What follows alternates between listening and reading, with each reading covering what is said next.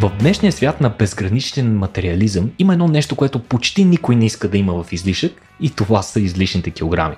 Този епизод от 2023 година е посветен на една изключително наболява тема, за която обаче колкото и да се говори, не е достатъчно. А именно проблемът с затластяването и всички негативни последствия, които то носи за здравето ни. Заедно с нашия приятел и водещ на подкаста Интералия, Васко Лозанов, ще поставим специален акцент върху все по-голямата мания за използване на ново вълшебно средство срещу излишните килограми в лицето на медикамента Оземпик, както и неговите производни, които вече бяха определени за научен пробив на 2024 година. Как работят тези медикаменти? Защо са толкова ефективни и на каква цена? Как масовото им приложение е на път да срине обществените ценности на приемственост? И как старите демони на нереалистичните естетически идеали се завръщат, за да подчертаят класовото разделение в обществото ни. На какво сте готови, за да ослабнете бързо и лесно? Е, хвърлете чипса на страна, глътнете корема и приятно слушане. Здравейте, приятели, аз съм Петко, а вие слушате Рацио Уикли в нашия специален формат, посветен на вас, нашите спомоществователи, патрони, дарители, благопожелатели, хората, които правят тази организация възможно. Приятели, както знаете, формата ви е познат. С Никола определяме една тема. Най-често аз не участвам всъщност в, в, в, в темата, но този път, за разлика от други случаи, съм наясно за какво ще си говорим. Темата ти е близка и това решихме да... Близка ми е, да, предполагам. Mm-hmm. Предполагам, че ми е близка. Никола, искаш ли да въведеш, да въведеш хората за какво ще си говорим днес и да представиш нашия гост? Ами да, значи Днес ще си говорим за една сравнително непопулярна тема, от гледна точка на факта, че гледаме много-много да не говорим за нея. Въпреки, че тя започва да става все по-належаща в а, развиващия се свят, а и вече и не в развиващия се, изобщо на планетарно mm-hmm. ниво. И а, това е проблема с затластяването. Mm-hmm. И ние ще го погледнем от много различни страни, ще си поговорим за това на какво се дължи, как се развива, какви проблеми има свързани с него, но ще се фокусираме и върху нещо, което напоследък, в последните буквално няколко месеца, експлодира сериозно в а, абсолютно всички нива на мейнстрима.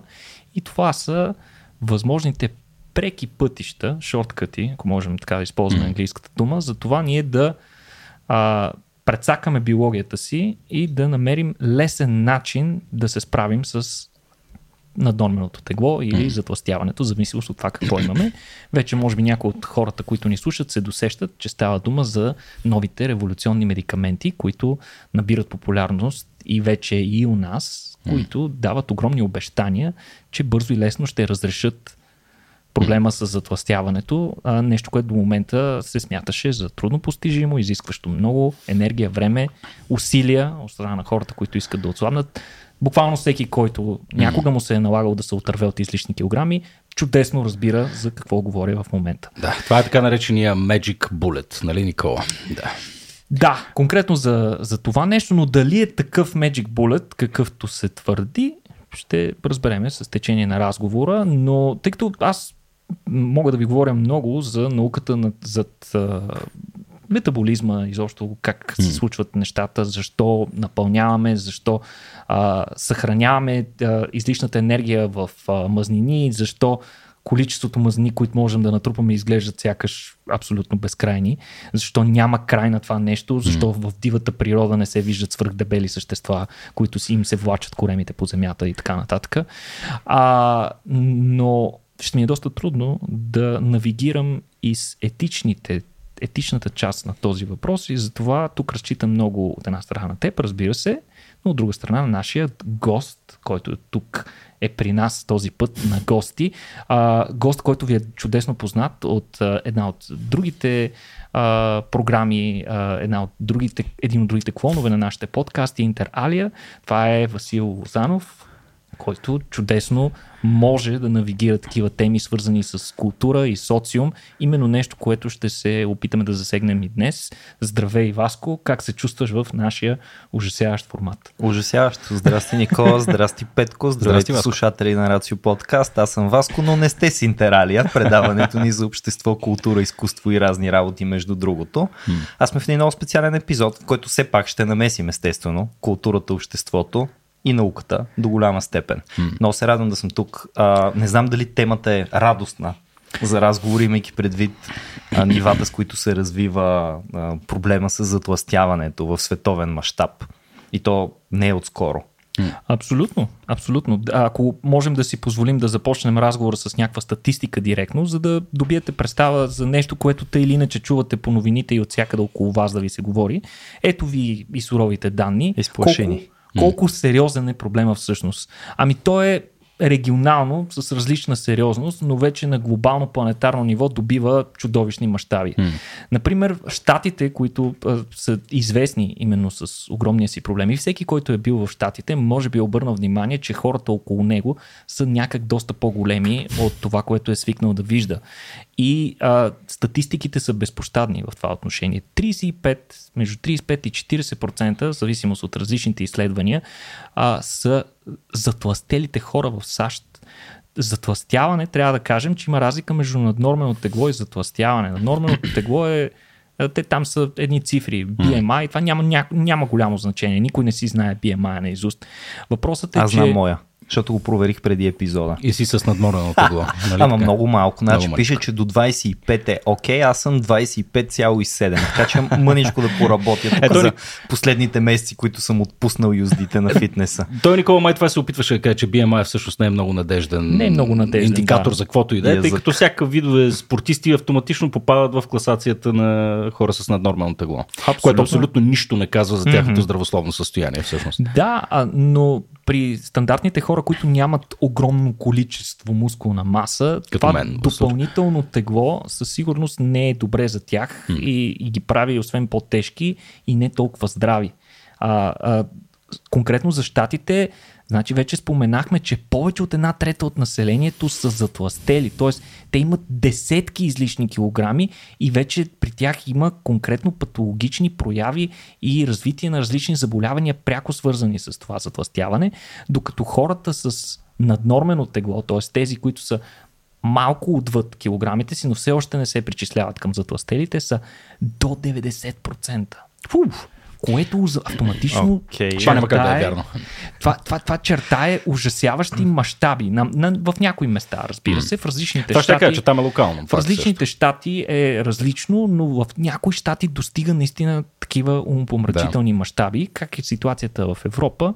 Ами най-добри данни открих за Великобритания, където е около 27% количеството на затластелите хора. При все отвратителната им диета, между другото. И това все пак е доста 27%. В България е 25.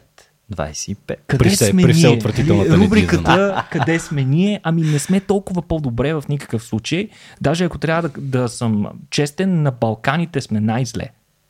Това е, защото вероятно сме индустриално най-развити. Глупости. Всъщност затластяването беше пряко свързано, преди го свързваха пряко с, така като, нали, назоваваха го като болести и епидемия на развитите, mm. на развитите нации, но всъщност се оказва, че вече не е съвсем така.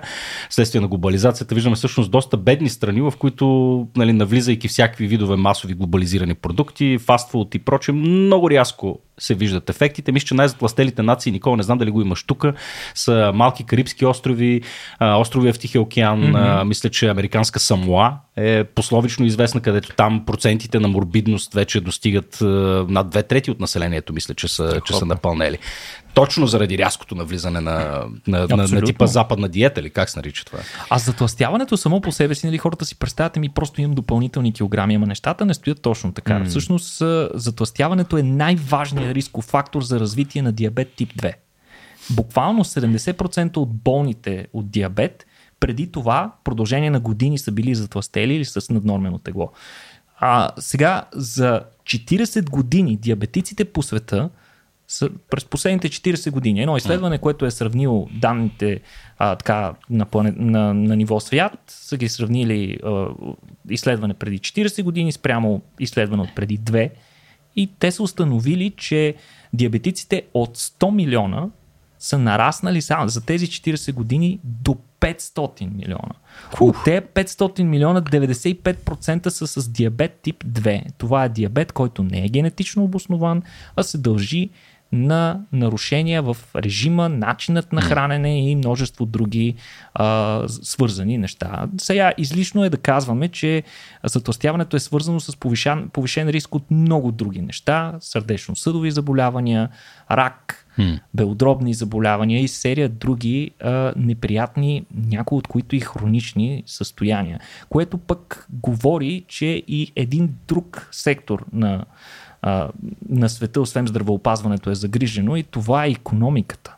Економиката е много загрижена, защото това, тази епидемия, това глобално затластяване на човечеството води до милиарди долари здравни разходи и, и, и, и разходи от пропуснати ползи, които економиката никак не е доволна, че съществуват. Следователно има инсентив този проблем да бъде по някакъв начин решен, но вместо да, го, да виждаме решение, проблемът се задълбочава през последните години. Първо хареса ми, че назова економиката като някакво, като нещо индивидуално, като нещо тактилно, обаче май и решението всъщност в крайна сметка се крие там, нали Никола? В смисъл, когато има необходимост от нещо да се появи на пазара, то в крайна сметка се появява на пазара. Имаме системен, много сериозен, глобален mm-hmm. проблем, имаме съответно някакви решения на този проблем, нали така? Сега, през годините е, различни решения са били търсени на този проблем. Първо да, да споменем на какво се дължи затластяването. В смисъл, mm-hmm. дали е изцяло върху безотговорното поведение на някои хора, които поради някаква причина не могат да регулират своите м, така, позиви за храна, своят апетит, който някакси наделява над, над здравия разум. Затварям сколата, между другото. Това е най-обидното нещо, което мога да кажеш на всички пълни хора. Това Именно е... за тук. Това сме тук с тебе, с Васко. Е, нали, това за да... е, абсолютно. Това е една от представите, които много хора, най-вече хора, които никога не са имали подобни проблеми, си го мислят това. А то не е така. Всъщност изследвания, а, свързани с а, наблюдение на близнаци. Изследвания с близнаци, това са едни mm-hmm. от най-добрите изследвания, в, а, които изследват генетиката на различни mm-hmm. заболявания. И те конкретно са изследвали още по-рядка форма на наблюдение на близнаци, такива, които в ранното си детство са били разделени и живеят в в две различни места, при абсолютно различни условия, много често при а, абсолютно различни режими на хранене, а, абсолютно различни а, семейства по отношение на финансовите им възможности и така нататък. И накрая което... двамата са фенове на Ливърпул. Нали? това ли ще кажа? Еми, не, оказва се, че а, всъщност и, и, в, в 90% от случаите разликите в BMI им, разликите в това доколко натрупват излишна мазнина е нищожна. В смисъл, mm. те са почти еднакво е, почти в еднакво състояние по отношение на затластяването. Следователно, затластяването по своята същност е силно генетично. Mm-hmm. Има много силен генетичен фактор. Сега, защо? В смисъл, какво кара природата и еволюцията да поддържа гени и, и комбинация от гени, които да ни правят предразположени да затластяваме. И, и защо едни хора ги имат, а други не? Откъде идва тази несправедливост. Не е ли сравнително универсален механизъм, за който вероятно ще говориш, че трябва да натрупаме енергията, защото идва глад? Ами не, то, то, то, е универсално, но, но ключовото се крие в една дума, която се нарича хетерогенност. В смисъл идеята е популацията да бъде максимално различна по своите а, белези mm-hmm. и по отношение на своя метаболизъм. Тоест, вътре в популацията на един вид ти трябва да имаш множество различни варианти. Идеята е а, че това е много важно за оцеляването на вида, тъй като при промяна на условията, тези с по-ефективен метаболизъм, които освояват по-добре храната, имат по-силен апетит, по-бързо натрупват мазнини, тези хора ще оцелеят на глад. Докато обаче, нали, такива, които ги нямат тези а, гени, а, имат са силно предразположени mm-hmm. да умрат в такава ситуация.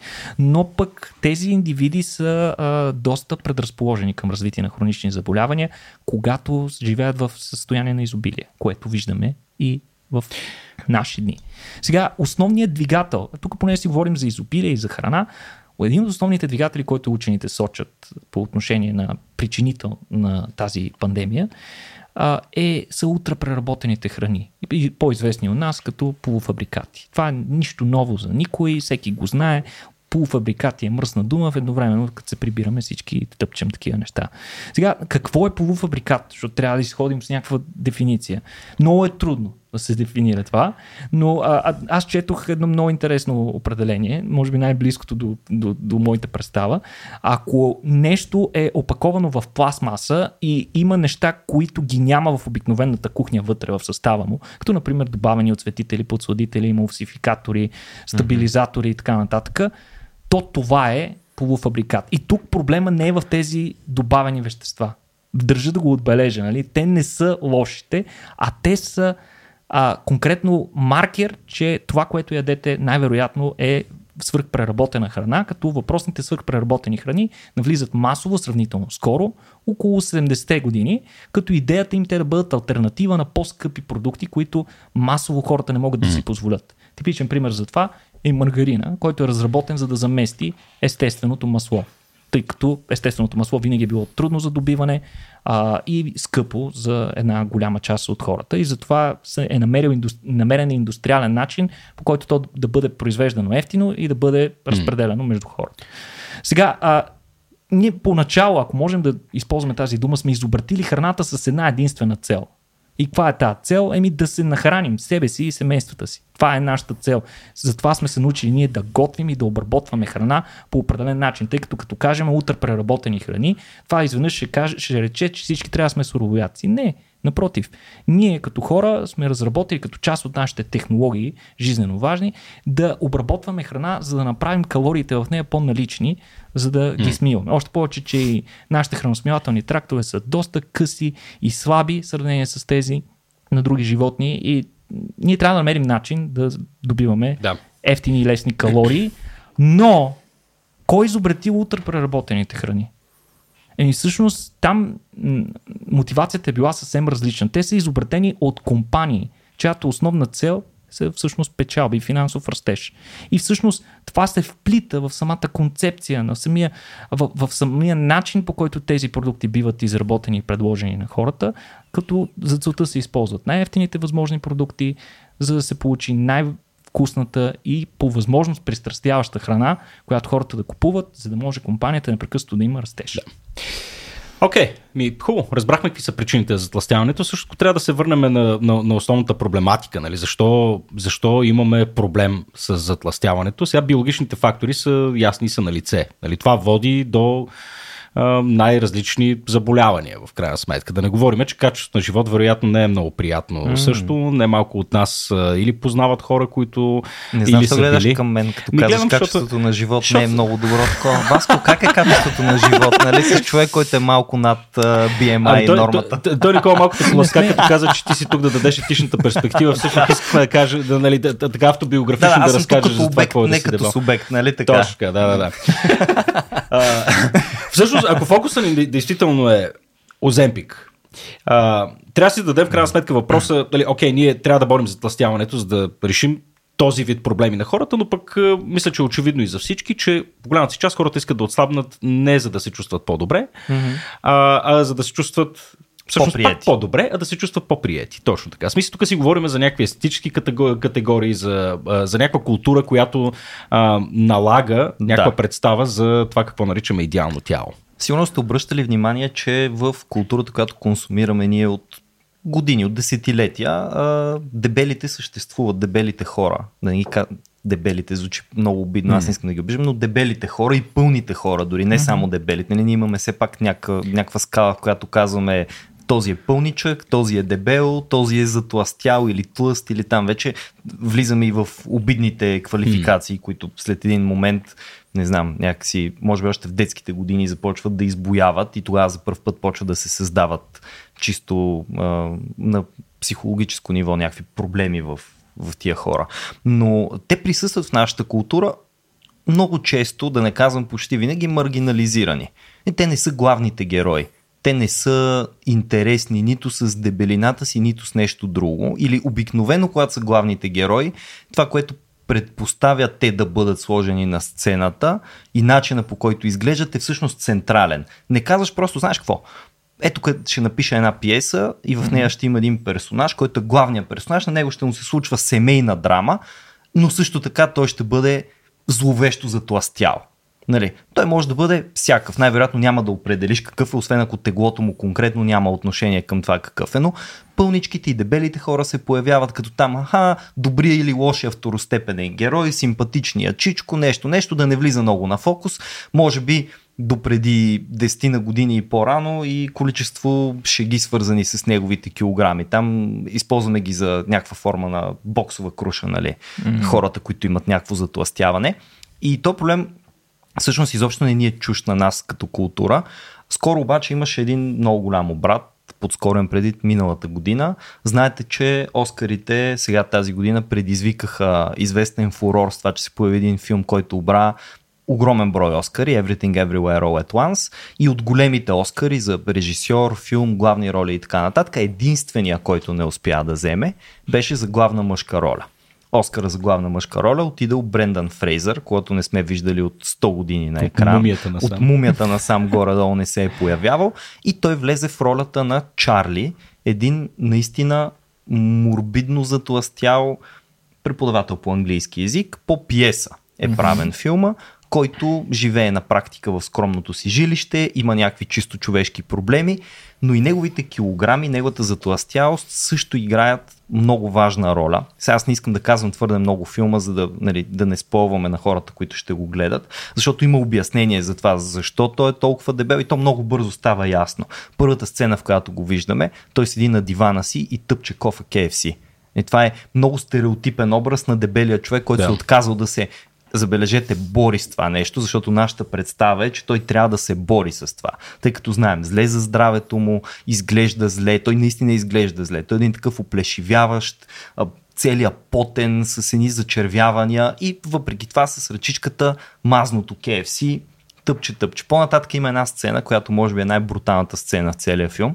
А, за нея мога да кажа, защото ще кажа за какво става дума, но не и кога се случва, в един пристъп на отчаяние, неговото решение на проблема, на това, че той е получил така, негативен фидбек и то във връзка с външния му вид, е той яростно да започне да нагъва парчета пица. И то буквално да ги изгъва. По три парчета пица си представете, с сосове и да ги тъпче в устата си, като форма за самонаказание, може би, до известна степен, до известна степен и просто за да изрази неприязан към света за това, че гледат на него като на един просто тлъст човек. Това, че да. външния му вид има значение. Mm-hmm. Между другото, той преподава онлайн английски язик и никога не си пуска камерата. Mm-hmm. Това е също нещо, което научаваме в началото, че той не иска неговите студенти да го виждат, защото самия той смята, че те ще се отвратят от него mm-hmm. по някакъв начин. Mm-hmm. Филм е забележителен, той е много мрачен да. филм, но, но все пак страхотен. И за първи път от много време насам, даже да не казвам, аз не си спомням последния път,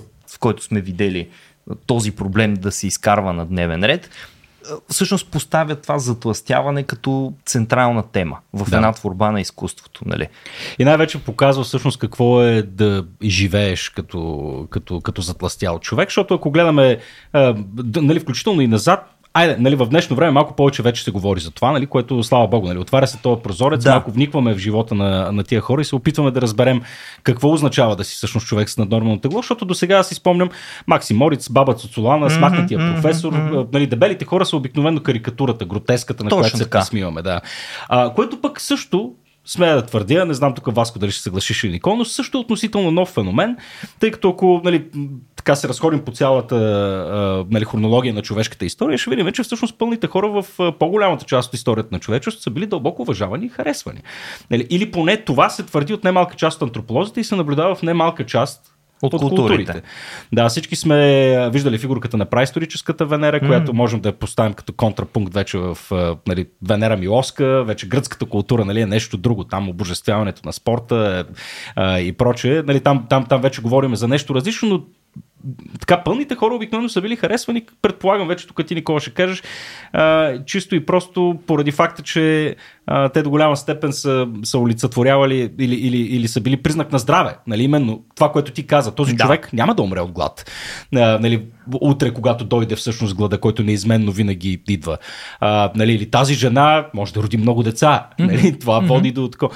И на мен е любопитно, не знам, не, не знам вие какво мислите по въпроса, дали а, дали наистина това е било чисто а, така един културен артефакт, нещо, което е по, по, по-абстрактно, хората са го възприемали като красиво, или действително е било възприемано и като секси. Защото сега, ако в днешно време хората искат да отслабват, за да са секси, нали, за да играят успешно на пазара на, на, на, на този вид човек, на, на сексуалния пазар, на секс пазара. Не знам, говоря глупости вече. Но според тебе палио хората намирали ли са Интересен, това е интересен въпрос. Венерата наистина за секси mm. или е просто било някаква форма на абстракция, която Според мен е много голяма вероятността да са ги намирали за секси, mm. просто защото а, най-малкото е било доста трудно да станеш дебел по това време. Да. А, калориите и храната не е била толкова свободно налична за всички, т.е ти да си дебел е било признак на това, че ти някак си си успяваш да си набавиш повече храна mm. от околните и всъщност другото критично нещо за това да си секси е да си рядък. Нали? Mm-hmm.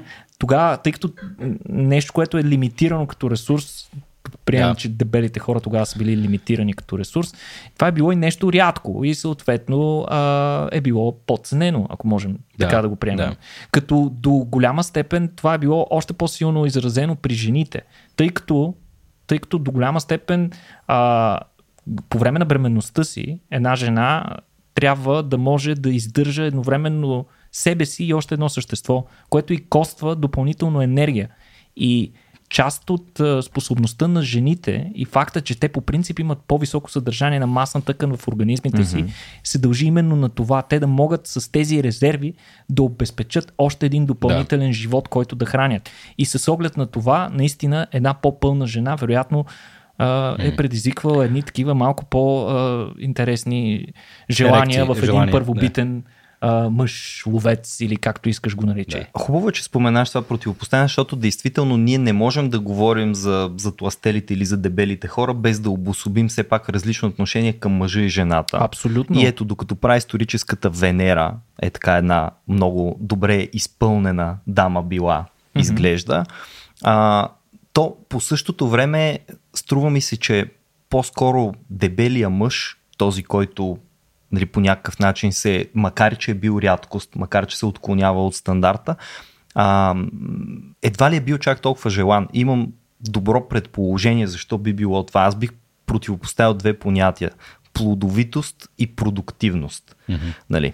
А, не случайно а, в гръцката култура и в интерес на истината в повечето култури, там където мъжът трябва да бъде ловец, събирач, войн и така нататък. Т.е. започваме от най-древните проявления, но продължаваме вече в цивилизованите му, защото войната е част от цивилизацията също. За него е важно да бъде силен, за него е важно да бъде издръжлив, за него е важно да бъде продуктивен. Един дебел човек, който се уморява лесно, нали, това е преди епохата на интернет, ето ние затова можем да видим някакъв ренесанс, mm-hmm. може би в възприятието ни за тези хора сега за първи път, защото сега за първи път човечеството има нужда от много повече професии, които работят по-стационарно, по-интелектуално. Обаче един дебел човек, който се уморява лесно и не може да гони дивите животни, съответно не може да осигури оцеляване, не може да работи дълго време на нивата, защото се уморява и се отказва в един момент mm-hmm. и се сгромолясва там и заради високото кръвно му става лошо и не знам какво още и така нататък. Защо би бил желан партньор, мъжа, дебелия мъж, като такъв, да. с Той... когото да се възпроизведат? Няма лойка. И другото нещо mm-hmm. е, а, като цяло мъже е все пак малко или много по-заплашителен от жената. И това е според мен с много по-голяма сила било за миналото, отколкото е за сегашния вид. А дебелото тяло е чудовищно тяло.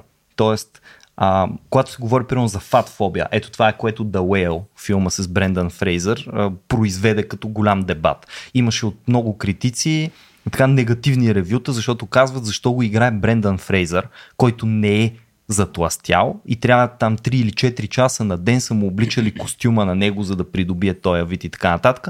Това е някаква форма на фатфобия. Що не взехте просто един дебел актьор, който наистина знае какво да си в това тяло, да изиграе тая роля. Нали, естествено, тук сега режисьора Дара Нарновски казва бяйте от тук, грима и костюмите са част от актьорската игра, откакто има актьорско майсторство, така че това е последното нещо, което да търсите. Но е факт, че се появи отново това фатфобия, фатфобия, фат шейминг, шейминг, нали? Mm-hmm. Там да ги караме да се срамуват от това, че са дебели хората, да обиждаме дебелите хора и да. И въпреки че фат фобия, нали, повечето фобии са всъщност страхове някакви. Mm-hmm. При фатфобията има повече някаква форма, не мислите ли на отвращение, отвратителност. То пак е форма на, на страх, но не е такъв страх като в епизода за страха, който нали, може да чуете скоро излезе, преди колко месец, месец и половина, може би, mm-hmm. в серията Vox Nihil. Там си говориха за различните видове страх.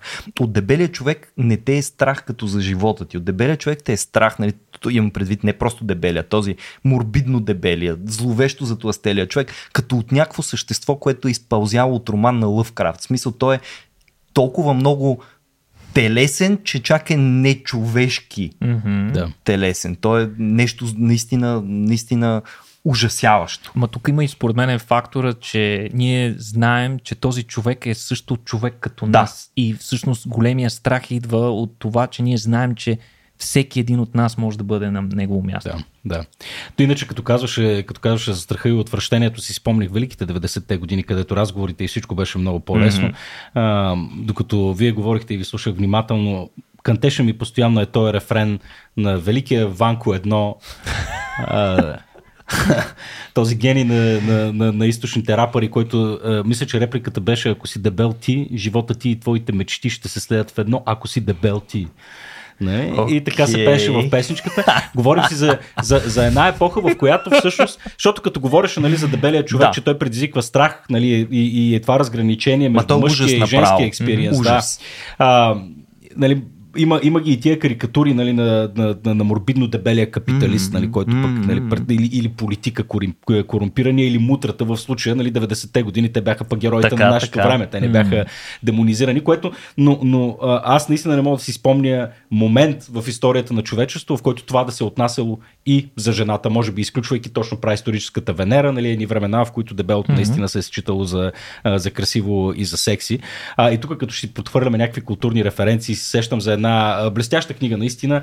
А, то е кратка поредица от есета на една авторка, която се казва Роксан Гей. Тя самата да. е изключително пълна. Книгата и се казва Хънгър.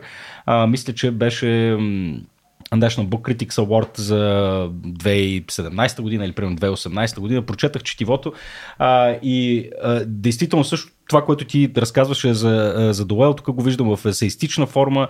А, описанието на това какво как изглежда живота, с всичките му, нали, цялото изобилие на микроагресии и, и неудобства, е, които съпътстват живота на един пълен човек, просто те, те, те втрисат ужасяващо mm-hmm. много. А, от описанието в рамките на три страници, какво означава ти да седнеш в самолета, нали, и хората лекичко да те заобикалят, нали, или да се чудиш как да се наместиш така, как да свиеш тялото си така, че да не пречиш. Усещането, че ти постоянно си а, как ска, on the way, нали, както тя се изразява, да. постоянно пречиш на някой. А, или това как всяка стая, в която влезеш, най- така мисълта, която тотално те, те, те, те поглъща е дали стола, на който ще седнеш, няма да се щупи под теб. Аз си че ще кажеш че е очевиден слона в стаята или нещо подобно, някаква ужасна шега, но... Ови нали? не, ови не. А, да, да, в смисъл, ако си говорим за препоръки The Whale, аз наистина ще го гледам. А, Роксан Гей, книгата се казва Хънгър, мисля, че ще пуснем в, в, в, в описанието mm-hmm. малко по-долу. А, и мисля, че тук е хубаво вече да, нали, да поговорим малко и за, и за Оземпик, тъй като а, моето предположение тук, Никола, вече ти ще кажеш, а, не знам какъв ресърч си правил, но що се отнася до е това фармакологично да, да се опитваме да, да, да, да решим този проблем, моето предположение е, че поне 85% от хората, които консумират подобни продукти са жени, така ли?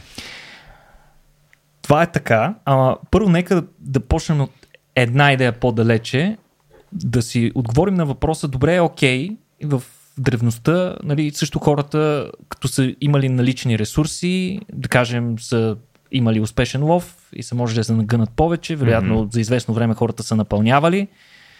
Ама защо е толкова трудно да свалим килограми веднъж след като сме напълнели? Това е, може би, най-ключовия въпрос, който трябва да си зададем, за да влезем истински в темата.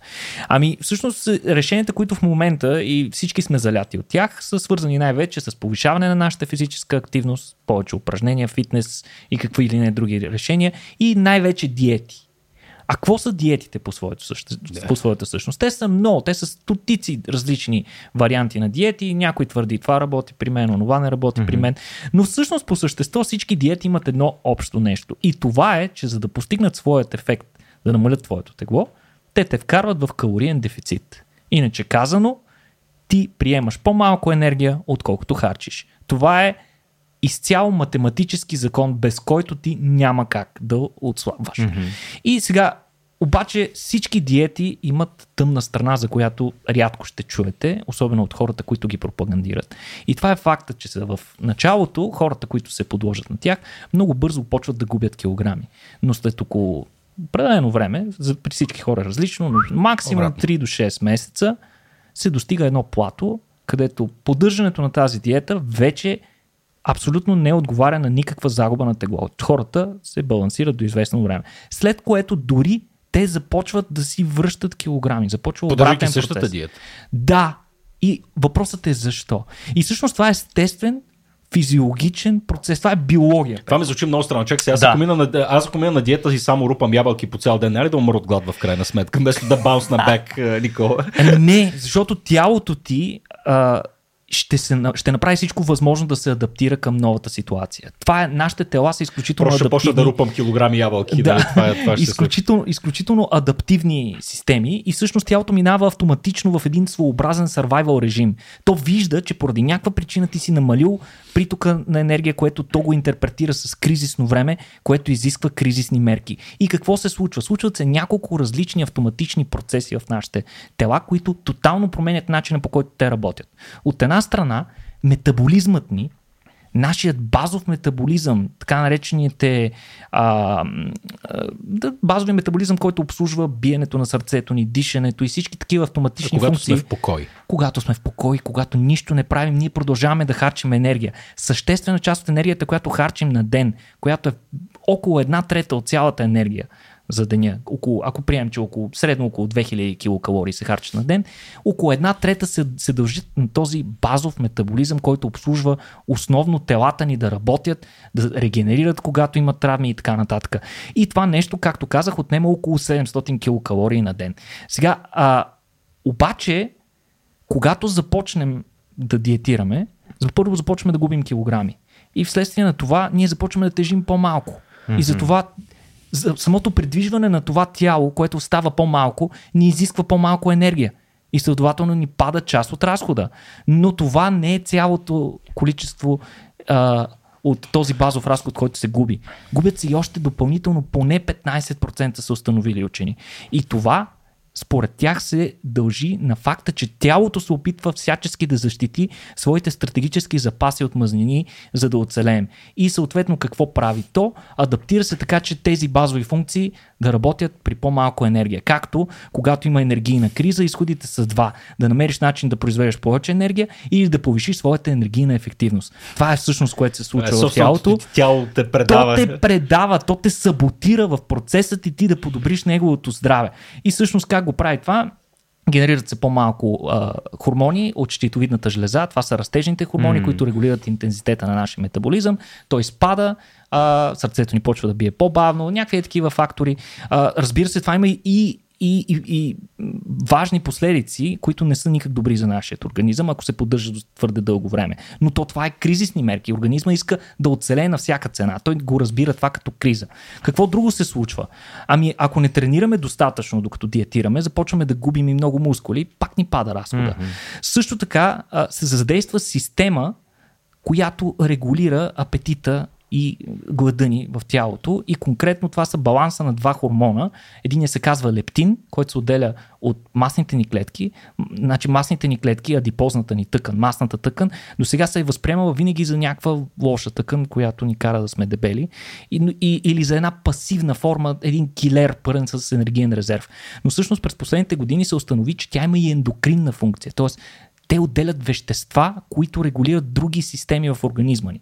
И от тази а, тъкан се отделя един, а, един хормон, който се нарича лептин и неговата фу- функция основна е да каже на тялото, че ти си се нахранил, а, сит си вече и трябва да ти се потисне глада. Съответно, в обратната, от обратната страна другия хормон се нарича грелин. Той се пък отделя от стомаха и той действа на различни системи в тялото ни, подготвя храносмилателната ни система, като я кара да синтезира различни а, вещества, които да подобрят храносмиването, но и отива в мозъка където действа в мозъка ни и повишава нашия апетит. Ако ти, примерно, не си ял половин ден и започне да ти пристъргва, това е грелина, който говори на твоя хипоталамус, че ти трябва А. да хапнеш нещо. Значи затластяването е мозъка, а не тялото. Бъркаме Когато си на диета, нивата на грелин достигат невероятни пикове. Отива, отиваш в прекъсвача. И тогава апетитът на тези хора е зверски. Много по-различен от нормалния глад при нормалните хора. Всеки, който се е опитвал да губи килограми и не се е справил, ще ме разбере в момента какво говоря, но на тях им е нужна много повече храна, за да отолят своят глад. Какво друго се случва? Наблюдават се и високи нива на кортизол който се отделя от надбъбречните ни жлези. Кортизола какво е? Хормонът на стреса. Стреса и изобщо а, а, липсата на достатъчно храна активира такъв стресов орган. Това за тялото означава нещо лошо се случва. Не ме хранят като преди. Да. И какво се случва, какво прави този кортизол? Той индуцира така наречената и популярна вече сред обществото инсулинова резистентност, на която се дължият диабет тип 2 и освен това насочва огромно количество ресурси към трупане на мазнини. Тоест тялото ни буквално ни саботира по всякакъв възможен начин. Може да те прекъсна на секунда? Само, да. само ти казваш, кортизола uh-huh. е, нали, води до инсулина.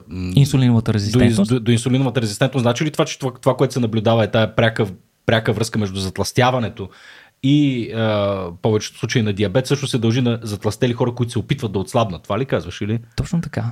What?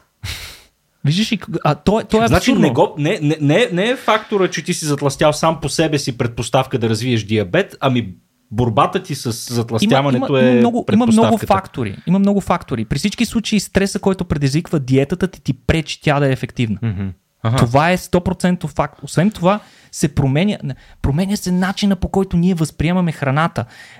Променят се и нашите предпочитания за храна. Е, ти в такова да състояние, навсякъде, нали? в такова състояние мозъка ни вече се стреми да поема повече енергийно плътни храни, по-сладки, mm. по-мазни, по, по по-енергийно По-зареждащи. Точно така. Аз не съм на диета и, и, и пак и, всъщност, така. То... И, и всъщност тялото, тялото ни, ни, ни съсипва в тази ситуация. Добре, ако диетите не работят, имаме ли нещо, което сме открили, че работи? И имаме. Липосукция.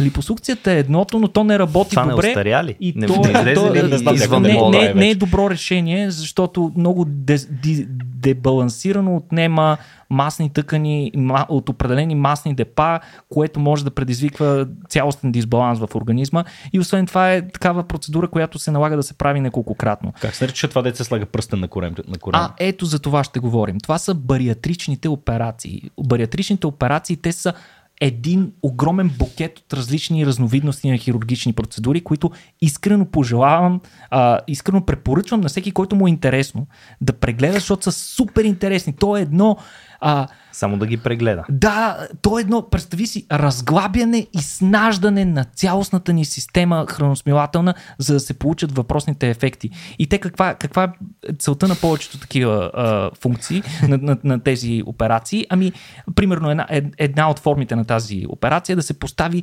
гигантски надуваем балон вътре в стомаха ти, който да го изпълни и да намали обема му до една а, трета или дори една четвърт от оригиналния му обем. И този балон си седи вътре в корема ти. Този балон си седи вътре в корема ти.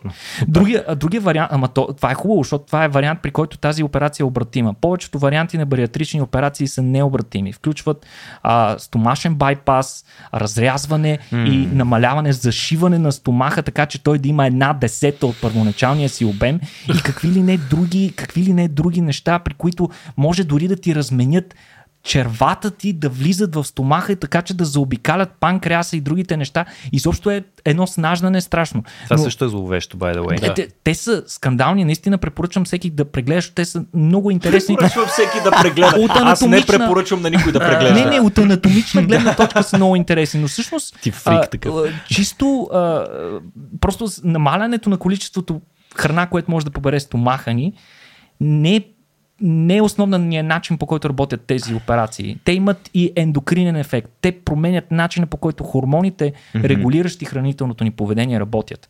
И, и, и наистина тези операции имат траен и значителен ефект при хората, които са подложени на тях, включително, а, че удължават живота им, намаляват вероятността им за развитие на сърдечно-съдови а, заболявания, инсулти, какви ли не други неща. Това е доказано. Наистина mm. го има като факт, въпреки нали, всичките рискове и странични ефекти, които имат толкова инвазивна процедура върху тялото.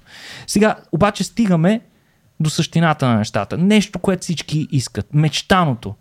Хапче, което ти пиеш и не се налага да ходиш на фитнес по 4 пъти на седмица, по 3 часа да блъскаш като изрод. Къде му е кефа на това? Да, Няма А, кеф, е няма и пътя, не награда. е Ма дай да чуем за този Оземпик и после Да. ще го разкостим Айде. изцяло. И, и, и всъщност Супер. всички хапчета, които до момента са били разработвани, са имали нисък ефект. Обаче нещо се промени през последните години и това е появата на вече а, популярният навсякъде Оземпик, който буквално с почти всеки, дори в нас, у нас е чувал. Оземпик е а, търговското наименование на вещество, което се нарича семаглутид. Това е медикамент за диабет тип 2. Той, mm-hmm. така, той е разработен за- с това показание на датската фармацевтична компания Novo Nordisk през 2017 година. А, приема се веднъж седмично с подкожна инжекция, като, се, като страничен ефект от наблюдението на хората, които го приемат, диабетиците, учените са забелязали, че много от тях губят доста голямо количество тегло. Сега през 2021 година, тогава си, даже сме си говорили на, на, стандартния ни подкаст за него, а, като го определихме като революционен, потенци- потенциално революционен медикамент, той в последствие се доказа като такъв, разбира се. А, тогава е направено изпитване през 2021 с 2000 затластели хора от 16 държави, като плацебо, имало, имало плацебо и реална група, като плацебото са били хора, на които просто им казали спазвай е тази диета и, и живее здравословно, движи се така. Така. И какво наблюдават всъщност при тях? 68 седмици по-късно средна загуба на тегло от 15% от общото тегло при хората, които са на семаглутид и а, 30% от участниците са загубили повече от 20% от теглото си. Това е 15 е средно, някои са загубили много голямо количество от теглото си, докато загубата на тегло при плацебо групата било незначително. Над два пъти по-ефективно е това от всички медикаменти, които до момента са стигали на пазара. Единственото нещо, което се сравнява и е малко по-добро от това, е въпросните бариатрични хирургични намеси, за Мисля, които си говорихме. нали? Ако някой някога се е страхувал да се подложи на такава сложна операция, изведнъж той вече има альтернатива, която е почти толкова добра, без да те режат и снаждат. Сега, изведнъж всички знаменитости се качиха на борда. Адел от това ли отслабна? Бе? Да, Адел, Опра Уинфри, Ким Адел Кардашиан повече преди. и дори Илон Мъск, някои звезди в Холивуд, Илон дори се... Мъск. Илон Да. Илон Мъск не е добър пример за това, че Оземпик работи според мен. Ами, ми, е, той взима едно друго, един друг медикамент, ще стигнем и до там. Някои звезди в Холивуд се оплакват, Ама че са мога- притискани и принуждавани да приемат лекарство, за да подобрят фигурата си. Например, Супер. след като са, са се върнали след бременност, след раждане и са им казали, абе, ти що не вземеш, да почнеш да взимаш е тия неща.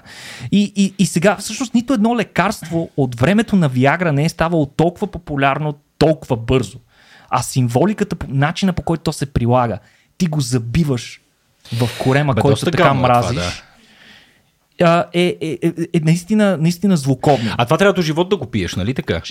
Точно така. Иначе в, в Калифорния буквално всички го взимат. Невероятна мания. А, Буквално няма. буквално всички Буквално го вземат. всички в Калифорния. Ами, Ами, жени, в Калифорния деца. да Ами, влиза на един Оземпик. Ами, на, тъй като а, Свиквай. случаите с. а, Тъй като количеството на напълнели хора в щатите, както казахме, е умпомрачително, буквално всеки трети вече го взима, като а, и, в статията, която четох, те твърдят, ако видите някой свой стар приятел, който не сте виждали скоро, mm-hmm. и той вече е наполовина, със сигурност е на Оземпик. Сега, а, как работи това? Този медикамент е Само преди менеш как работи, понеже трябва да се бие сравнително. Колко струва това? скъпичко е.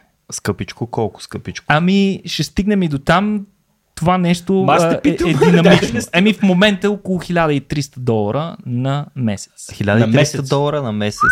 Те някои фитнес си струват толкова, ама, нали, зависи къде живееш. Добре, първо как работи? Въпросното нещо е GLP-1 агонист. Какво значи GLP? Това е глюкагон, подобен пептид 1, на никой няма значение какво означава, но тази молекула се произвежда в червата след ядене и всъщност сигнализира на мозъка, че сме сити и трябва да престанем да ядем. Тя е от групата на така наречените инкретини. Това са вещества, естествено отделящи се в организма ни, които mm-hmm. повишават отделянето на инсулин и освояването на глюкоза в кръвта ни. Освен това обаче, той има интересни други ефекти, като например забавя изпразването на стомаха и предвижването на тази храна в червата в последствие, което води, че а, се чувстваш по-дълго време сит и, и по-малко апетит имаш през течение на деня. Mm. Ядеш по-малко. То отвъд запек. Може би това щеше да му е другото търговско име. Beyond запек. Beyond запек, да. Ядеш по-малко, една трета по-малко и губиш непрекъснато тегло. Значи първият такъв, защото някой ще каже, какво сме правили всички ти години? Що не сме намерили такова вещество? Така. След като го познаваме въпросната естествена молекула. Ами, пробвали са и преди учените. А, първото такова се нарича екзенатит и е одобрен за диабет в САЩ през 2005 година, но първите лекарства от тази група са били много кратковдействащи и са mm-hmm. изисквали по-често инжектиране и съответно а, не са имали никакъв ефект върху теглото, а хората не обичат да се инжектират всеки ден по 2-3 пъти. Mm. А, сега, в момента разработката на Ново Нордиск е революционна, защото буквално с една инжекция на седмица може да си осигуриш цялото налично количество от медикамента, за да действа и да работи а, през цялото време да ти намалява теглото. Сега, общо медикаментите, които си говорим, тъй като най-често се говори Оземпик, Оземпик, пък той, те са няколко медикаментите, те са четири в момента на пазара. Единият е Оземпик, това е медикамента, който е одобрен за диабет. Обаче а, а, след като са разбрали а, в последствие а, отново Nordisk, че може да се използва за това, те са го ребрандирали друга форма на същия медикамент. Ага, има бизнес, имаме альтернативно да, различна котия, различно начин изглежда, медикаментът е същия. Другия медикамент се нарича Легови и то е всъщност висока доза семеглутид и единственото одобрено за отслабване един, единственият одобрен такъв медикамент за отслабване и е одобрен през 2021 година. Но, mm-hmm. тъй като той не се поема от застрахователните компании, много често а, лекарите са принудени да изписват на хората Оземпик вместо Оегови, защото а, иначе те ще трябва да си го купуват. А в този случай застрахователната компания ти го купува. Казвате, изкарвате, че си пред, в преддиабетно състояние ага. и ти го изписват въпросното нещо. Има и, и вариант на хапчета, който се нарича Ribelsus, който от същата, на същата компания и не е чак толкова ефективен. Има и на друга компания медикамент, който се нарича, забележите, забележете, Монджаро.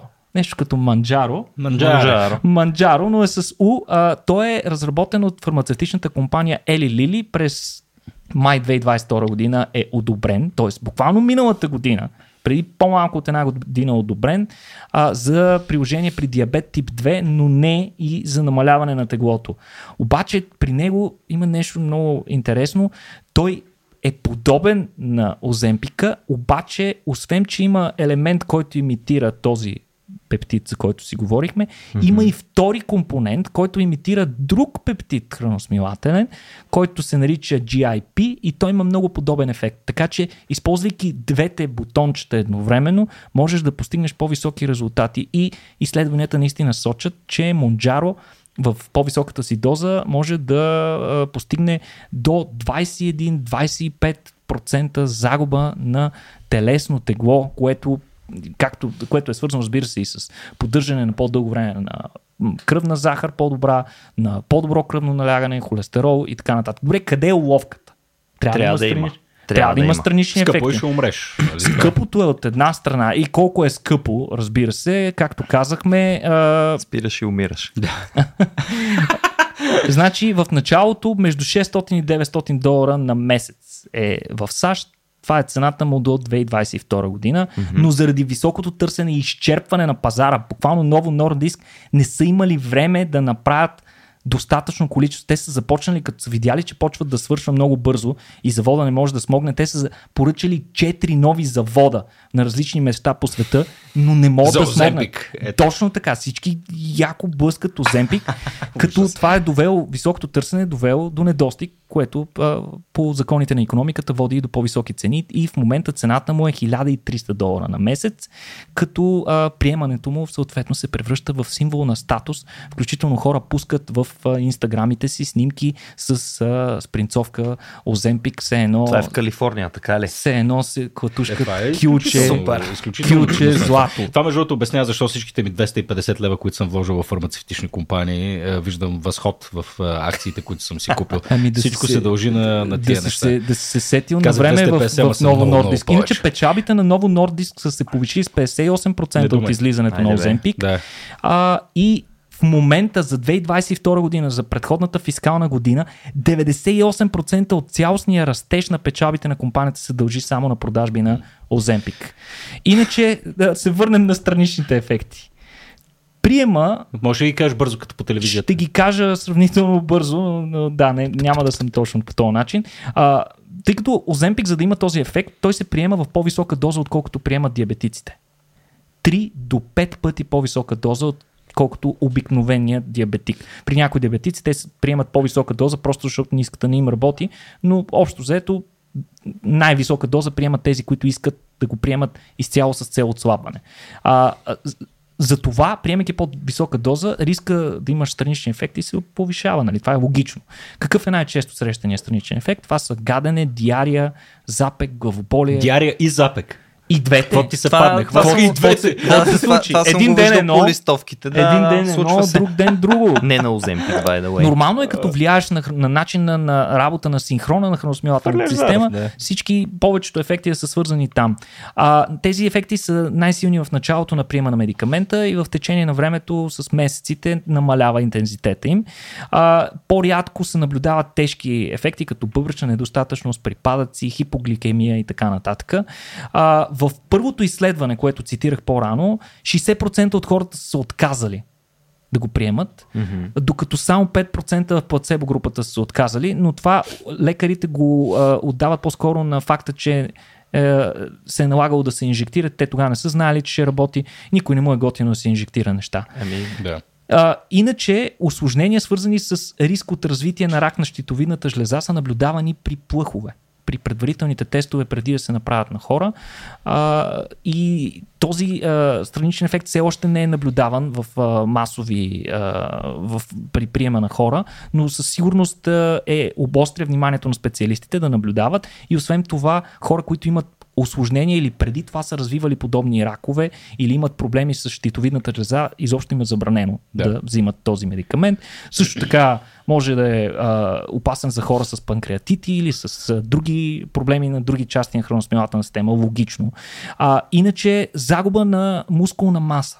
Това е, е доста сериозен дълготраен ефект, тъй като когато губиш килограми от диета, никога не губиш мъзнини. Айде да не се заблуждаваме. Да, В смисъл, всички mm. твърдят, от тук сваляш. Не е вярно. Губи се, губят се и, и, и, и мускулна маса, което е много трудно за възстановяване, особено при възрастни хора. И много често хората, които са напълнели, са напълнели в продължение на десетилетия и, и така са в по-така втората част на живота си. И съответно, когато загубят много мускулна маса, те много трудно си я възстановяват. Mm-hmm. И, и съответно, приема винаги се комбинира при тях с упражнения. Най-често и аеробни, и е, резистентни с тежести да, упражнения. Сега, след спиране на медикамента, нещо, което най-вероятно вие ще очаквате да чуете, какво се случва?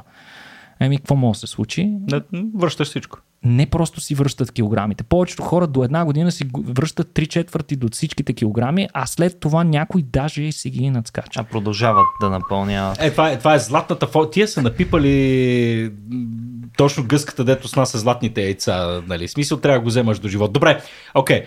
Опитваме ли само, се... Само, да. само едно нещо да кажа, да цитирам, тъй като четох и доста лични показания по темата и те uh-huh. също са много интересни. Едно от нещата, които хората, които приемат, твърдят, такива кейс reports, е, че поради някаква причина на тях спира, спира да им се яде вече любимите им ястия. Представи си, е, представи си любимото ти ястие. Слагат ти пред теб. Той е таратор, човек, нискокалорично се Еми няма значение. Слагат да, да, някаква да. купичка пред тебе от него и ти знаеш по какъв начин по принцип се държи с любимото си ядене. Знаеш по какъв... Искаш да му разкажеш играта, искаш да го набуташ в устата си, да се насладиш на всяка хапка от него. Какво се случва при тези хора? След първата лъжица, те сякаш ядат кашон. Това е което чувстват. Това, това описват много хора. Това не е показание Ау, на един губи човек. Губи се изобщо удоволствието губи от храната. Цялостно се губи удоволствието от храната. Пас, Оземпик току-що беше закрит, да. by the way. да, да, да. Да, цялата тази мания по гурме, значи представи си най-вкусното ядене вече не, не предизвиква тези, да. отделянето на тези ендорфини. Нарушават и се цялостното mm-hmm усещане, цялостното отношение към храната вследствие на приема на този медикамент. Добре, де. Силно противоречиво е. Не знам как ви се струва на вас. Мен, ми, в даже някакво... не е непротиворечиво. Ме ми се Поражда... вижда доста едностранчиво. Доста да, конфликти. Разбира се, много така полезно вероятно за някои хора освен за диабетиците, които очевидно не ги слагаме в тази група, нали така? Смисъл, mm-hmm. не, не мисля, че има каквато и да е полза да обсъждаме етически аспекти на това ти да си болен и да взимаш лекарство, което ти помага да овладееш тая болест. Mm. Нали? Но злоупотребата с него от страна на други хора влече със себе си някакви последици, които не са само за тях. Ето най-малкото ти казваш, не може да се намери той Оземпик. Става все по-трудно, въпреки четирите нови склада, които произвеждат масово. Правят хората, които имат нужда от него? За сметка на цяла Калифорния, които нямат нужда, а просто имат желание да, се да боцкат с тия инжекции, да явно до края на живота си. Тяло. Да.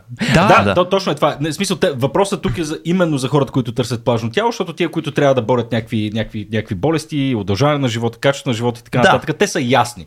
Не, а, само Адел си знае колко, колко, и колко и как се е чувствала тя в тялото си преди да започне да взема Оземпик. По никакъв начин не подценявам това, което е изпитвал, нека се разберем. Не, нали? то най-вероятно е ужасяващо. То най-вероятно е ужасяващо. Това mm-hmm. да, да си, нали, да и представи си, и проблем си с самочувствие с, и с всичко останало, е много години, сериозен проблем. С години тестваш всякакви други методи, нищо не работи. Точно така, да. Изведнъж едно хапченце или една инжекция прави чудеса. Да, въпросът е, че, че тук ще, ще смея да го кажа на глас, считам, че до голяма степен начинът, по който се чувстват тези хора, се дължи и на факта как те биват възприемани от заобикалящия ги свят. Точно за това, което си говорихме нали, преди, преди това а, и с теб. Идеята ми е тук, че ние намираме технологично решение за един проблем, който е по същество, като изключим медицинските случаи, културен. Нали така? Mm-hmm, точно така. Даже има едно движение, Fat Acceptance Movement, а, движение за приемане на дебелите хора а, което отстоява като идея, че всъщност се прикриват зад а, дори тия здравословни съображения, които имаме. Нали, лекарите, които казват, абе, знаеш какво ти си напълнял, трябва малко да отслабнеш, защото ще ти бъде много лошо и така нататък.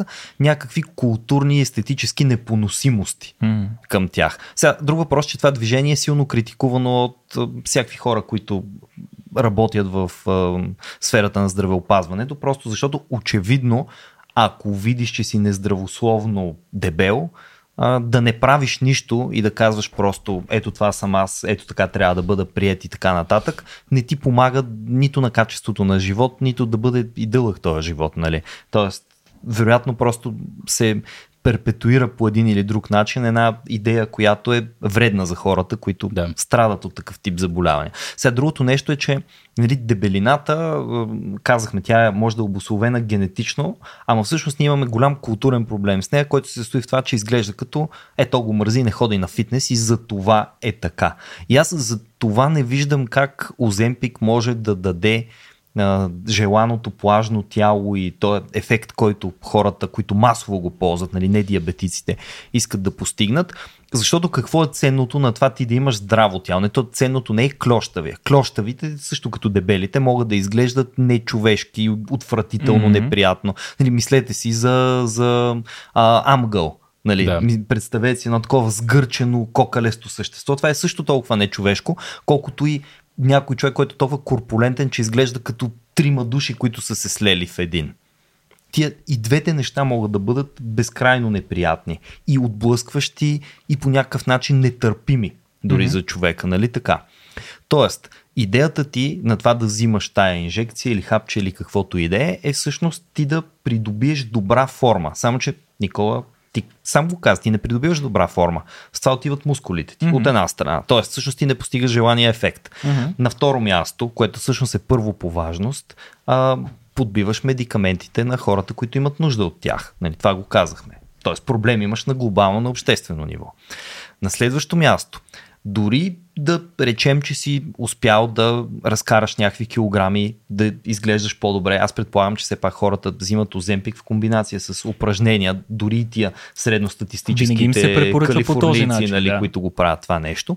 Тоест ти дори да придобиеш това тяло, къде идва ценността в това, което си направил, след като всъщност ти не си го направил – Нали, човека, който е изградил силното тяло на цената, буквално на пот, на усилия, на времето си и така нататък, това е човек, който е направил добра програма. Да, може да има някаква генетична предразположеност, но той си е направил добра програма и е работил усилено. И ние какво ценим? Ние ценим това, че той е вложил труд в тялото си, за да го направи такова. Докато всякакъв шорткът е просто, а, не, това е един пич, дето просто се е боцкал тук с инжекцията и, и затова изглежда така, нали? Не, че му е нещо. Ние това го казваме в момента, нали, и за а, тия атлети, културисти, да речем, които си личи, че използват много химия. Знаете, че това често се говори. Не, това е резултат. Очевидно тялото му, стероиди, колкото стероиди. и силно и здраво да изглежда, с някакви стероиди там. Боцкал се е взимал е хапчета, изглежда по този начин. Тоест ние на много по-низко ниво не го уважаваме, камо ли на това ниво. И тук идва този въпрос. Защо за Бога би продължавал да го взимаш този оземпик? И отговора за мен е един. И той се крие в това, което си говорих малко по-рано, което се нарича фатфобия. Mm-hmm. Това не е нещо, което е ново.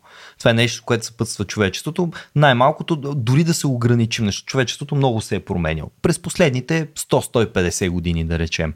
Дебелият човек като непроизводителен, дебелият човек като страшен, ужасяващ и така нататък, дебелият човек като некрасив човек и проче. И всичко това още от детство на теб да ти се повтаря. Нали, аз съм имал такива съученици, дори имахме един приятел в приятелската ни групичка, който беше по-дебел от останалите и ние го откъсвахме от подигравки за това, че е дебел. Нали, ти си винаги порки, прасето, свинята, гледайте го какъв е бавен, гледайте го как се уморява, гледайте го колко е зле и така нататък и така нататък. Аз и... мисля, че всички имаме такъв приятел от компанията, на който някакъв етап са ме му викали дебелия. Никога не съм имал дебели приятели. Никога не съм. Ами, а, ако, ако следваш тази книга, а, какво беше? А, Атомни навици, аз позачетох малко от нея и там имаше едно дете се обяснява как е много важно навикът ти да бъде очевиден и едно проучване, което твърди, че ако се обградиш с дебели хора, статистически се увеличава много шанси ти да напълнееш.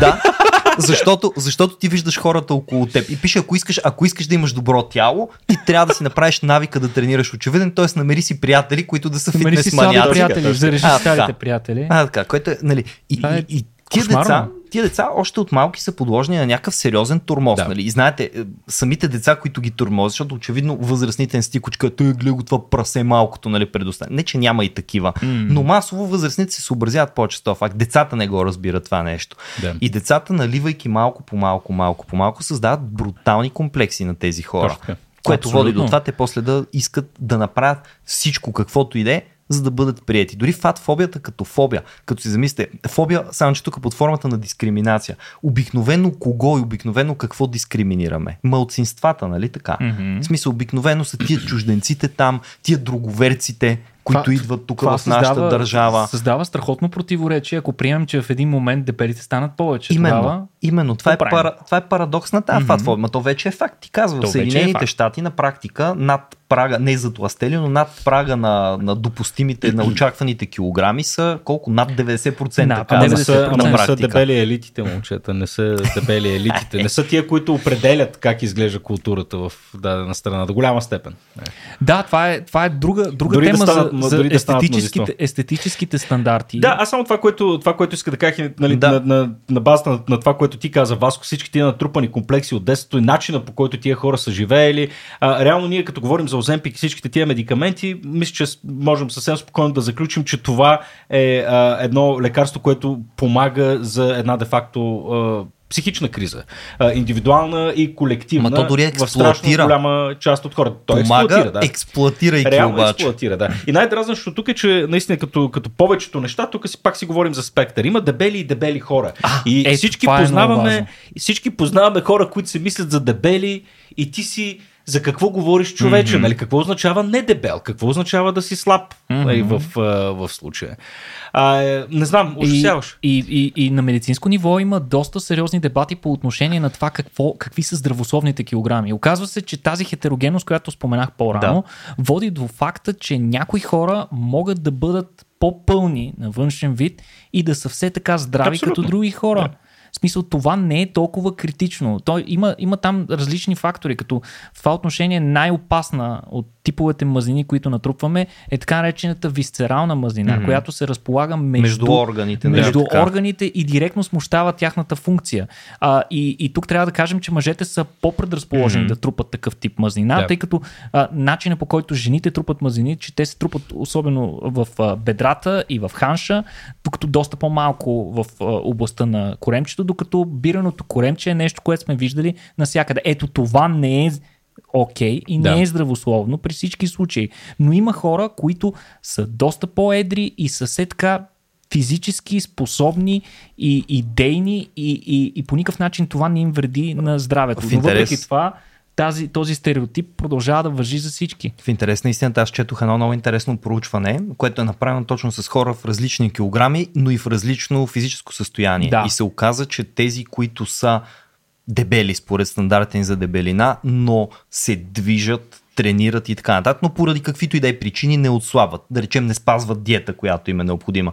Продължават да ядат, но и продължават да тренират, са в много по-добро физическо състояние и медицински стоят много по-високо да. от тези, които са слаби, но не се движат и не спортуват и не се грижат за тялото. Не са фит, Точно, нали, както да, се да. казва. И тук, тук според мен е място да плъгнем факта, че през последните години има едно особено движение, а, да кажем през последните десетилетия дори, което е насочено към това ние да започнем да приемаме и себе си и околните около нас по начина по който те изглеждат. Да ги приемаме такива каквито са. Mm-hmm. Като имаме различни прояви на това в а, популярната култура, включително появата на някои доста забавни песнички, за които съм сигурен, че някои от вас вече се сещат. А, но, но цялото това движение, цялата цялото това усилие на множество културни агенции, което беше насочено по-скоро по, по, в посока да, да противодейства на, на, на друга опасна тенденция и това е нарастването на случаите с а, психологически храносмилателни разстройства, като а, анорексия и булимия, mm-hmm. които особено сред младите девойки а, води до умпомрачителни, ужасяващи да, да, резултати. Да. И, и много от тези пациенти почти никакъв тип терапия не може да им помогне, а много от тях а, умират. Наистина, смисъл, достигат ниво, в което загубата на тегло е толкова голяма, че те приличат на живи скелети и, и много от тях не успяват да се справят с това през целия си живот. И въпреки всичките тези усилия, ето, появата на първия шорткът, който а, раздруса буквално обществото, доведе до сриване на, на, на всички тези усилия, да, които се да, полагаха. Да, да. Вече отново е на мода а, хероиновата девойка. Точно така, точно така. Ами, добре, а, а, момчета, давам ви пет последни минути за финални мисли. В студиото вече са Виктор Данчев а, и Стоян Ставро. А, страшен фен съм им. Аз, откакто, откакто Виктор влезе в помещението и аз леко, леко е така потръпвам от, потръпвам от вълнение а, и нямам търпение да разбера всъщност за какво ще си говорят и, и, и да изчакаме и техния епизод. Така че, приятели, както винаги, отраскваме само повърхността на темите, които засягаме. Надявам се, че провокираме някакъв интерес. Имате ли финални мисли, момчета, преди да заключим и този епизод? И честно казвам, аз мисля, че казахме повечето важни неща. Важно е да гледаме на дебелите най-напред като на хора. Смисъл, затова аз и започнах с една така поправка в началото, когато казах, еди, какво си дебелите, тътата, дебелите хора. Не, те са на първо време хора. Даже там част от техните движения има едно, което е person first или нещо подобно се нарича, което винаги да казваш човек, който е дебел. Да започне с това, че става дума за някакви хора. Като хора те си имат техните несъвършенства, имат си слабите, имат си силните страни. Дискриминацията там е нали, като всяка друга дискриминация, която е несправедлива. Mm-hmm. Тоест, не може само на базата на този признак ти да определяш едно отношение. Що се отнася до естетическите критерии, обаче, иди убеди нали, хората, че това е нещо, което трябва да приемеш по същия начин. Най-вероятно ще вървим доста дълъг път, докато се стигне до приемането на по-голямо разнообразие от форми, имайки предвид как ето, технологиите виждаме с каква скоро се развиват, от друга страна схващанията ни за това какво е красивото тяло, като че ли за последните 30 години аз нямам наблюдение да са еволюирали особено. Да. Даже да не казвам, че ако се върнем назад и видим около, примерно, след Първата световна война, там вече 20-те години, какво започва да се появява като мода в красотата и в очакванията и за мъжете и за жените, то не е драстично променено до ден днешен. Да, не да. сме претърпели някаква сериозна такава, някакво сериозно развитие по този въпрос. Ма 100 години са много малко, ако трябва да сме честни. А преди това... Кажи го на смартфона ми. Аз преди 25 години си спомням как имах една моторола, която говорех един път с родителите ми и падаше батерията и после трябва да се зарежда 8 часа. И, и, и си платил 30 кинта после. Естествено, после, на разговор. После, То беше тако, за спешен случай, когато си някъде... Точно така с баба ти, нали? Баба ти не може да се оправи. Никола, финални мисли, приятели. Ами аз искам да, да начертая нещо като така път в бъдещето. Какво може да очакваме в бъдеще? Еми, е, всичките тези цени, аз предполагам, че много от хората, които ни слушат и които имат проблеми с килограмите, аз лично винаги съм се замислял, ако мога по някакъв начин да дам този медикамент на свой познат, който има проблеми с килограмите, иска да ги свали, иска да се справи с всички предизвикателства, които му носи това нещо, дали би го направил? Ами би го направил. Защо не? Ако да. това е нещо, което би му помогнало. Но ужасяващата цена, както ти сам Петко каза, това е рая за всеки капиталист. В смисъл ти да дадеш нещо. Цена. Ти да дадеш нещо, което има очевиден ефект, да е много скъпо и да е нещо, от което не можеш да се откажеш, mm. защото веднага след това всички неприятни неща ще се върнат, а даже може да стане и по-лошо. Yeah. А, тъ, това, което ще се случи е, че това нещо ще се регулира само вътре в пазара. Тъй като всяка компания, когато развие някакъв медикамент, тя държи патента за определено време. След като изтече този патент, всички други компании имат право да произведат някакви аналози, така наречените генерици, които драстично свалят цената на въпросния Зависи медикамент. За патент се цената сега, на този медикамент е абсолютно нереална. Той не изисква повече ресурси, за да бъде направен. Mm. Абсолютно нереална. Тя е направена така, за да покрие разходите на компанията, която е инвестирала в предварителните клинични изпитвания, разработки yeah. и така нататък. Иначе, да кажем, ако беше антитяло, би го оправдал като цена. Но той не е антитяло, става дума за малък пептид модифициран в крайна сметка. А, иначе а, можем да очакваме в бъдеще, в момента се развиват а, а, в фаза 3 е отново на същата компания нов медикамент, който комбинира а, два такива пептида, които имат въздействие върху храносмилателния ни тракт.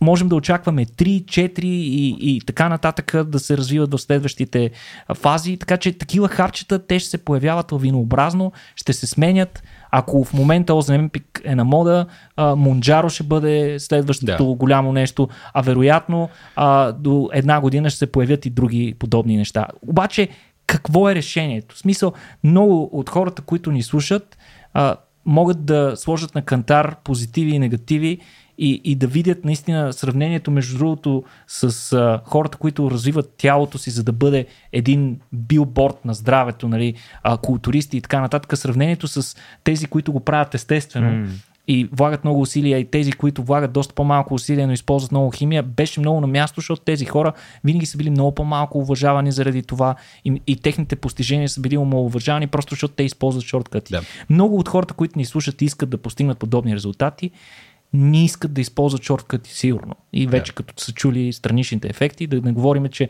дълготрайните такива изобщо не сме наясно, защото медикамент се приема буквално от няколко години. Те първа ще разбираме какви са те. А, та, какво може да се направи за тях? Еми, решенията вече сте ги чували, ще трябва да ги чуете и от нас сега. Те са обзето 5. Едното е да спазвате режим, а не диета. Какво означава това? Да спазвате някакъв тип начин на хранене, който може да поддържате до края на живота си. Да. А не нещо, което ви коства непрекъснато воля всеки изминал mm. ден, в който го спазвате и нещо, което смятате, че трябва да направите сега, за да свалите килограми, за да отидете на плаш и вече след това есента може отново да си дигнете килограмите.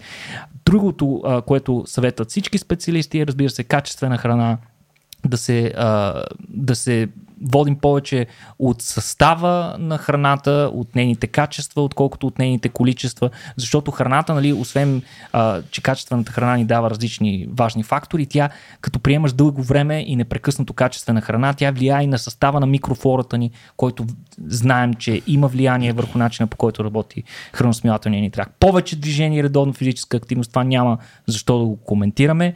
А, хигиена на съня, това е нещо много важно. Говорихме го в предишните да. няколко епизода, които бяха посветени на съня. Липсата на сън води до затластяване и до предразположение към развитие на диабет тип 2, mm. дори при хора, които не са затластели. Това е критично. Просто имайте си хигиена, спете необходимото количество време, не се лишавайте от сън, не живеете повече, когато спите по-малко.